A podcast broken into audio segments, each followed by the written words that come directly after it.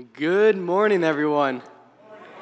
My name is Adam. I'm so excited to be with you all as we get into the second message in our series called Can't Believe. And I keep slipping up and wanting to call this series I Believe, but it's I Can't Believe because we're talking about all the reasons why people feel like they cannot believe in Jesus for eternal life. And this morning's message is called The Skeptic. Now, how many of you are kind of skeptical by default? Like you hear something that's kind of out there, and until you confirm it with some other sources, you're just going to remain a little skeptical. I'm right there with you, and I think that's my default mode. But let's see if you can relate with me. Up here, I've got this picture. You all know what these are, right? Avocados. Now, how many of you think that avocados are a vegetable? Go ahead and raise your hand if you think avocados are a vegetable. Nobody here. Oh, one stepping out on a limb there. How many of you think avocados are a fruit? A few of you. And then the rest of you guys just don't want to commit or give an answer. this blows my mind. Avocados are actually a fruit. And I learned that they're classified as a berry with one seed. Anyone skeptical? I am. Like, this changes how I think about fruit salads 100%. But here's, here's another one a picture of this tortoise here. Now, how old would you guess this tortoise is? How many of you think 50 years or older? Like, raise your hand. 50? How about 100 years old? Anyone? 150? 200? Anyone think this?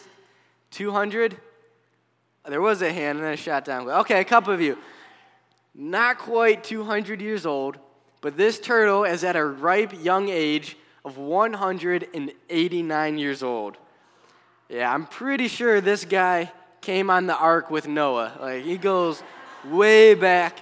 Even just to put it in perspective, this turtle is eight times as old as I am.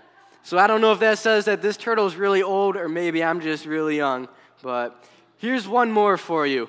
What do you think is the largest mammal on earth? Anybody think it's the hippo? It's never the first answer, right? All right. Next option. What do you think about the woolly mammoth? Anyone? I'm hearing Amanda say yeah. She's trying to drag Elijah in on this. All right. It's not the woolly mammoth. How about the blue whale? Anybody think it's the blue whale? A few hands. It actually is the blue whale. And I've been told a bunch of times that whales are actually mammals, and it's one of those facts that I hear and then I forget about it, and somebody tells me, and it's like I hear it for the first time. I was told, yeah, whales are actually mammals. I was like, no, that sounds kind of fishy to me. So here's another one. I'm still pretty skeptical. But how many of you can feel pretty skeptical about things in Christianity as well? Maybe you've heard about the flood and how Noah built an ark that carried the whole population of animals. You hear about that and you're like, I don't know if I can really wrap my mind around that. Or maybe you hear about uh, Moses parting the Red Sea. That's another hard one to wrap your mind around. Or maybe you're skeptical about Christianity because you have some moral objections to it. Maybe you've heard about some of the things that God commanded in the Old Testament or what the Bible says about hell, and you think, how could a loving God send people to eternal destruction? Or maybe you compare the beliefs of Christianity and faith up against science, and you think that Christianity and science are at odds, and you have to pick one or the other. Maybe you walked in this morning and you thought you didn't have any doubts, until you heard all of this and you're like, wow, thanks a lot. Now you got me questioning everything I've ever believed. But the truth is that deep down inside, I think we all wrestle with doubts at one time or another. And so this morning, we'll be answering the question what do you do with your doubts? And we'll be answering that question from God's Word. So if you would like to follow along with me, turn in your Bibles to John chapter 20. John chapter 20. And, and also be up on the screen. But before we jump into this passage, let me give you just a little background on what has happened up to this point. So, up to this point, Jesus has already been crucified on the cross. His body has been taken down and given to a man named Joseph of Arimathea. And Joseph wraps Jesus' body up in linen cloth and puts him in a tomb. Just a couple of years ago, I actually had the privilege to go to Israel and see the tomb that they believe Jesus was laid in. And I have a picture of the inside, which is pretty neat because it looks like this tomb was designed for a shorter man and then chiseled out a little bit longer to accommodate somebody who is taller, which would fit with the biblical record that this tomb wasn't designed for Jesus, but it fit him later on. And when I was in Israel, one of my overall takeaways from that whole trip was how Christianity is supported by the Bible. But not only that, or obviously Christianity is supported by the Bible. What I wanted to say was that Christianity is supported by archaeology. But not only that, but archaeology is supported by the Bible. Like the Bible is one of the most accurate historical documents that they use to locate places, to double check dates and places and people. And there's really no question whether or not Jesus was a real man who walked the face of the earth, who was a good teacher that died at the hands of the Romans. But the question is is Jesus really, truly the risen Son of God? Between Christians and non Christians, it can be agreed that Jesus was a real person. But the question is is Jesus the risen Son of God? And ever since day one, that's been a huge question, even among Jesus' followers. One of Jesus' followers from day one was a, a woman named Mary Magdalene. And she was the first one to reach the tomb of Jesus and realize that his body was missing. And so she went running to tell some of the other disciples, and she told Peter and John, and she said, They have taken the Lord out of the tomb, and we don't know where they have put him. So she sees that Jesus' body is missing, but it didn't even cross her mind that Jesus had actually raised from the dead like he said he would. So then John and Peter, they go running to the tomb and they see that it's empty. And it says that they still did not understand from Scripture that Jesus had to rise from the dead. They did not expect Jesus. His very own followers did not expect Jesus to rise from the dead. They didn't even believe it until they saw it with their own eyes. And that's what we'll read about in John chapter 20, starting in verse 19. It says, On the evening of that first day of the week, when the disciples were together with the doors locked for fear of the Jewish leaders, Jesus came and stood among them and said, Peace be with you. After he said this, he showed them his hands and his side. The disciples were overjoyed when they saw the Lord. Now let's skip down a little bit to verse 24. It says, Now Thomas, also known as Didymus, was one of the twelve, was not with the disciples when Jesus came. So the disciples told him, We have seen the Lord. But he said to them, Unless I see the nail marks in his hands, and put my finger where the nails were, and put my hand into his side, I will not believe. So, first time around, it sounds like we have all 10 of the disciples gathered together. Jesus shows them that he's alive, even points to the scars in his hand. But Thomas wasn't there. We don't know where Thomas was. Maybe he was out making a coffee run, or maybe maybe he was so discouraged that, that Jesus was dead that he just wasn't really showing his face around the other disciples. But he hears from them later Jesus is alive. They all, they're telling Thomas, We've seen him with our very own eyes. But Thomas didn't believe their testimony. He basically says, Unless I see Jesus for myself, unless I put my finger through the holes in his hands, I won't believe. He wouldn't believe the word of these other people that he had spent probably two, three years doing life with together and following Jesus. And so Thomas has been remembered all throughout history by the name Doubting Thomas. Gets kind of a bad rap. But let's try to understand where Thomas is coming from here. You see, Jesus shattered what Thomas thought God was like. Thomas was awaiting for the Christ, the chosen one of God, and he believed that the Christ would come to, de- to defeat the Romans, to reward the Jews, and to set up his kingdom. And then Jesus comes on the scene. He says, I'm the Christ. But then he's friends with Romans. He eats with tax collectors. He even loves on prostitutes. And to Thomas, that's not what he was expecting from the Christ. And then things go even further downhill. Instead of defeating the Romans, Jesus gets arrested by the religious leaders and then nailed to a cross and being executed like a Roman like a criminal by the Romans, dying a terrible, shameful and humiliating death. There's God himself, the chosen one, dying on a cross, and it shattered what Thomas's expectations were for God and for the chosen one. And not only that, but Jesus disappointed Thomas personally. You see, Thomas had devoted two, three years of his life to following Jesus around. I'm sure there were people who came up to Thomas and were like, Thomas, you've got to be crazy. Do you really believe the teachings of this guy? Do you really believe that Jesus is the Son of God? Apparently, Thomas believed enough to continue to follow Jesus. But then Jesus is taken away from him. There goes his teacher, executed on a cross. Everything that Thomas had devoted his life to, those years of his life, I wonder if he thought were just wasted. His livelihood, just like down the drain, just like that.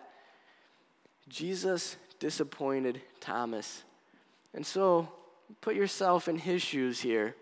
Even though he's got the 10 other disciples saying, Thomas, we've seen Jesus with our very own eyes.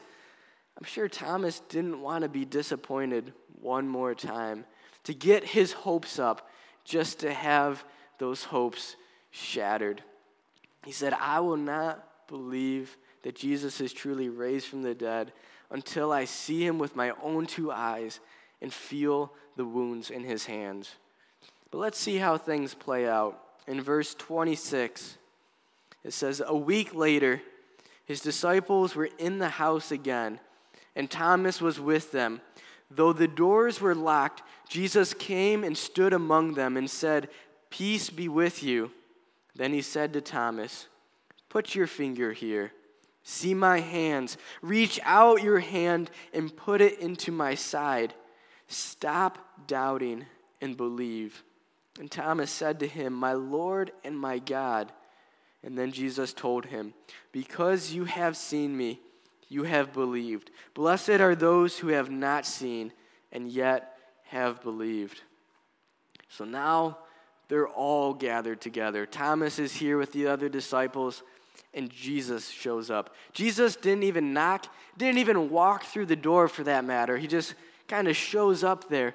And I love this part of the story. Jesus goes right up to Thomas. Jesus was not afraid of Thomas's doubt. And Jesus says to Thomas, Here I am. See the holes in my hand. Go ahead, touch it. Feel the hole in my side. And Thomas had never had the opportunity to ask Jesus to be able to, to feel the hole in his hand or to touch his side.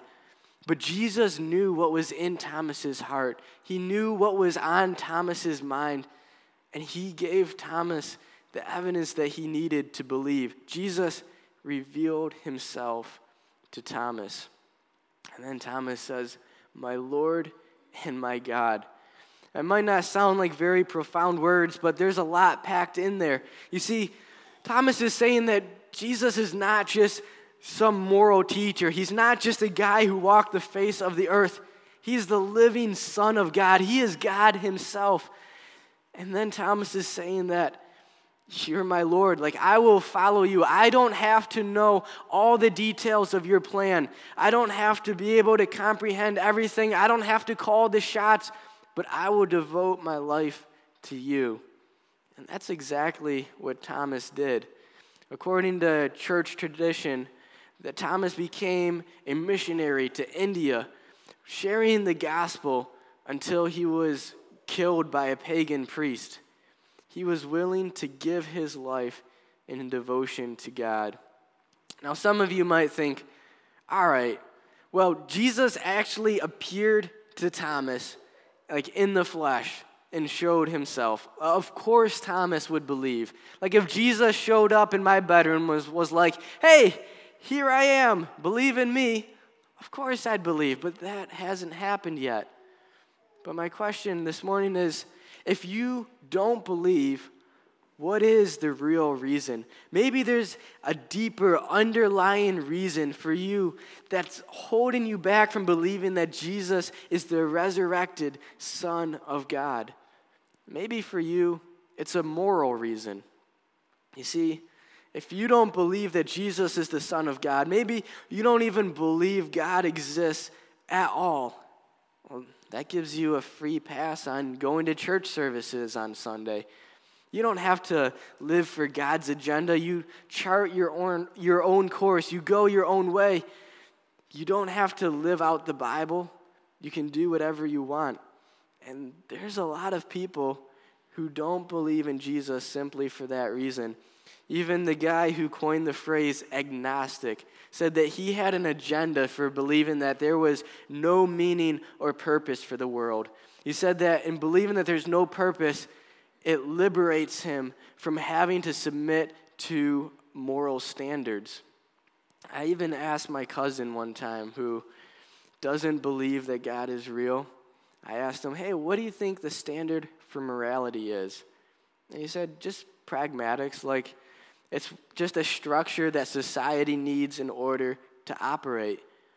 And I, as I spent a couple days with him, I could just get a window into his life and, and see how he was operating from his own worldview, seeing that he wasn't obligated to God to obey his parents. He could just kind of do his own thing. He didn't have to restrain himself from the pleasures of the world. He didn't have to choose to uh, to serve others instead of serving himself.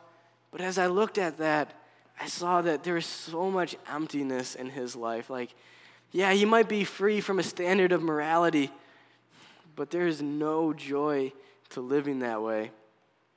But maybe for you, it's not a moral reason that you don't believe in God or in the resurrection of Jesus. Maybe for you, it's an intellectual reason Maybe you see it as an intellectual compromise to believe in anything supernatural, any kind of miracles. Even Thomas Jefferson, one of our former presidents, had this approach. He believed in God, he believed that God was the creator of the world, but he also had his own version of the Bible. And if you ever read it, you would find it to be a lot shorter than what we have right here. You see, it's because he took a razor blade and he just cut out every line that referred to anything supernatural or any kind of miracles. And he would not submit himself to believing that Jesus is the risen Son of God just because he saw it as an intellectual compromise.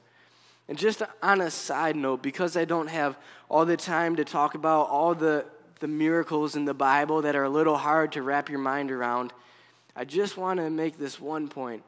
I believe that the biggest miracle that God ever pulled off was the creation of the world and the creation of human life. And I think it's reasonable to believe that if God could set the laws of nature in motion, that he can also have the power to act outside of the laws of nature. And if God can create life out of a pile of dust, then he also has the power to raise the dead to life. But for so many people, having any kind of faith is seen as intellectually inferior. But maybe for you, it's not a moral reason. Maybe it's not so much an intellectual reason. Maybe you struggle to believe that Jesus is the risen Son of God for an emotional reason. Maybe you've gone through some kind of tragedy in your life, whether it's the passing of someone that you love, or maybe your health was taken from you through cancer or something else like that. And it just caused you to doubt if God is real, if God is a really a loving God, then why would he let me go through so much hurt? And I don't have the time right now to fully address this topic in this question.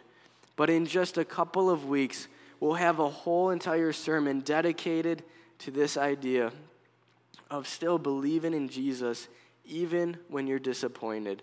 And so I really want to encourage you to be there for that message and even bring somebody with you who you know needs to hear a message like that. Ever since day one of Jesus' resurrection, people have tried to deny that it really happened. They've tried to explain it away as if it had never happened. And we see this in Matthew chapter 27. So I'm going to go to Matthew chapter 27 and pick up in verse 62. It says, The next day, the one after preparation day, the chief priests and the Pharisees went to Pilate. Sir, they said, we remember that while he was still alive, that deceiver said, After three days I will rise again. So give the order for the tomb to be made secure until the third day. Otherwise, his disciples may come and steal the body and tell the people that he has been raised from the dead. This last deception will be worse than the first. Take a guard, Pilate answered. Go and make the tomb as secure as you know how. So they went and made the tomb secure by putting a seal on the stone and posting the guard. So after Jesus has been crucified on the cross and then laid in the grave, the chief priests and the Pharisees, they're like, all right, finally took care of that troublemaker Jesus guy. And then they're like, hey, wait a minute. Remember when Jesus was alive, he said, After three days, I will rise again? Except they didn't even refer to Jesus by his name. Instead, they called him that deceiver. They didn't believe that Jesus was the Son of God. They didn't believe that Jesus would actually rise again to life. But they were concerned that the disciples of Jesus would come and take the body out of the tomb just to be like, hey, see, the tomb is empty. Jesus must be raised again. And so they went to Pilate and they got a security team and they put that tomb under lockdown. But those plans could not stand up to God's purposes. And on the day that Jesus rose to life, that tombstone just rolled away. And an angel came down that pretty much scared off the guards.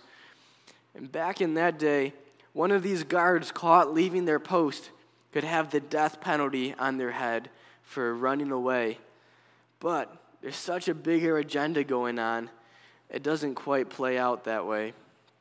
See, in verse 12, what happens after these guards run away. It says in verse 12 of chapter 28 When the chief priests had met with the elders and devised a plan, they gave the soldiers a large sum of money, telling them, You are to say, His disciples came during the night and stole him away while we were asleep.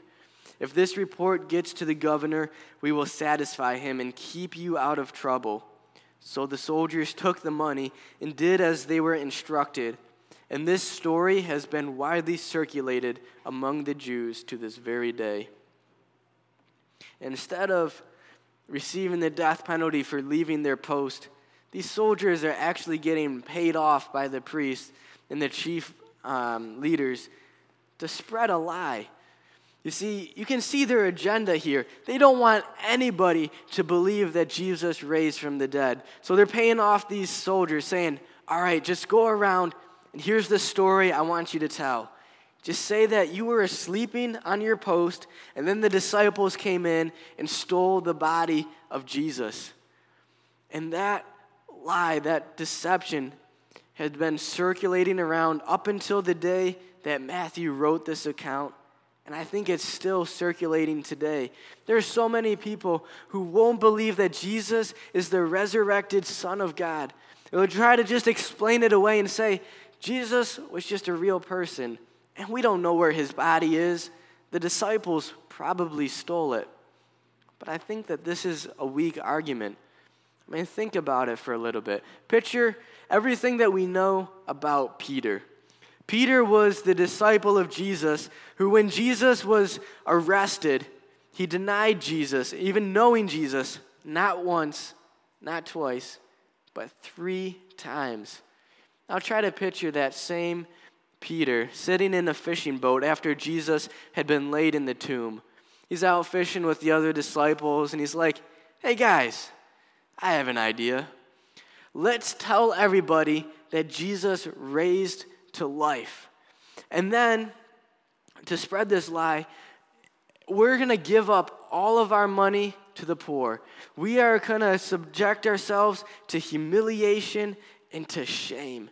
It'll probably make the religious leaders super mad, and people are going to want to kill us, but it's going to be great. And then picture the other disciples being like, Yeah, Peter, let's do it. No way. Why?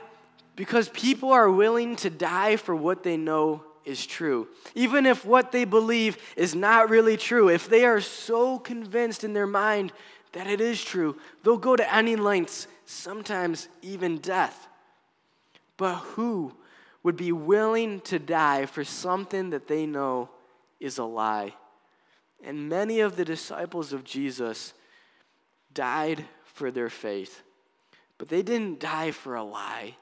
They died because of their faith that Jesus is truly the resurrected Son of God. But you could hear all the reasoning. You could hear all the arguments for why Jesus really is the resurrected Son of God. And you could still choose to remain a skeptic. But what do you believe comes first? Belief or a willingness to believe? And I think that it, it's a willingness to believe that comes before belief. It takes humility to believe in God for who God really is.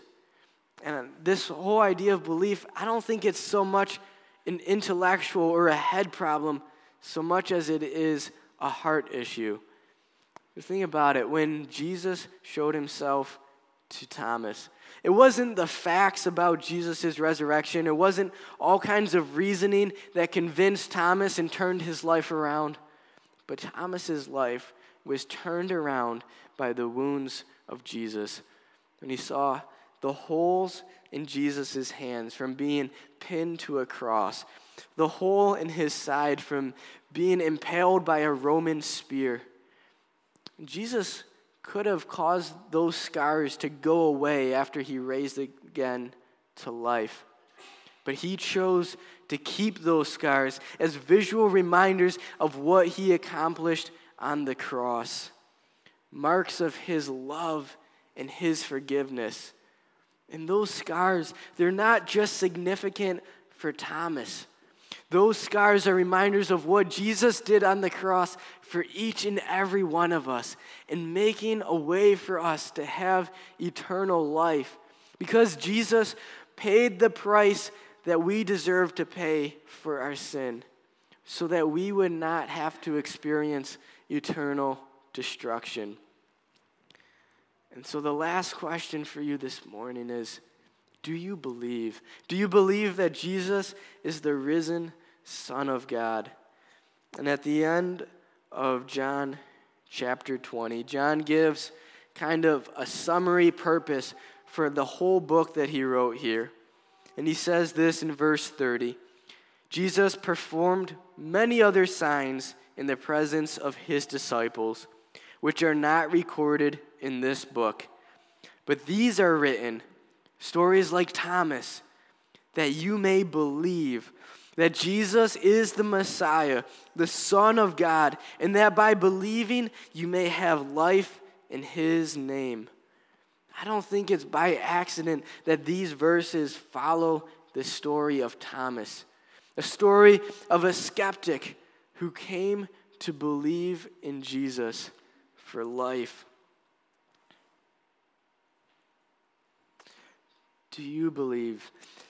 And perhaps these words are written here in the Bible just for you to know that Jesus really is the one who can give you life, to strengthen your faith. And if you've never made the decision to follow Jesus, maybe you're still trying to wrap your mind around this, or God's working in your heart and you would like to follow Jesus and profess belief in Him, then I really want to encourage you. Just catch me at the end of one of these services. I would love to hear your story. I'd love to talk to you. Or maybe you're still skeptical. Maybe you haven't turned a corner yet and you're still on the fence. Well, another thing that you could do is join a small group that I have on Monday nights. So I'm a little biased, and I'm the only one who gets to promote, promote my small group up here, so I'm going to do it. On Monday nights, I have a small group that is for people who have questions about faith in Christianity. Like, you don't even have to be a Christian to join this group and to fit right in. You're not going to be asked to read the Bible out loud. I'm not going to ask you to pray in front of everybody else. But you can sit in on the discussion on how this impacts our day to day life and to see the love of God. Maybe you've been a believer for a long time and you've sat here this morning and you can think of somebody in your life who, who doesn't believe Jesus is the Son of God and they're not devoted to Him. And my challenge for you is to take advantage of this invite card on your seat. Maybe you've thought this morning, wow, I wish so and so was here to hear this message. The good news is, as we continue on in this series, we'll continue to unpack God's message of salvation. This is a great series to invite anybody to who doesn't have faith in Jesus and your decision to maybe invite just one person could just make more of an impact than just in their, their life here in the day to day, but it could also make an impact for eternity. Let's pray as we close. Heavenly Father, I thank you that Jesus is risen from the grave because I know that if he did not rise again, our faith would be useless. but I'm so thankful to know that you have the power to raise the dead to life. You have no limits. And I'm thankful that in sending Jesus to die for our sins, you proved your love to us. And even though we can't see the scars of Jesus right now, we know that he was pinned to that cross, that he was beaten he was mocked and he was shamed, all so that we would not have to pay that price, the price that we deserve to pay.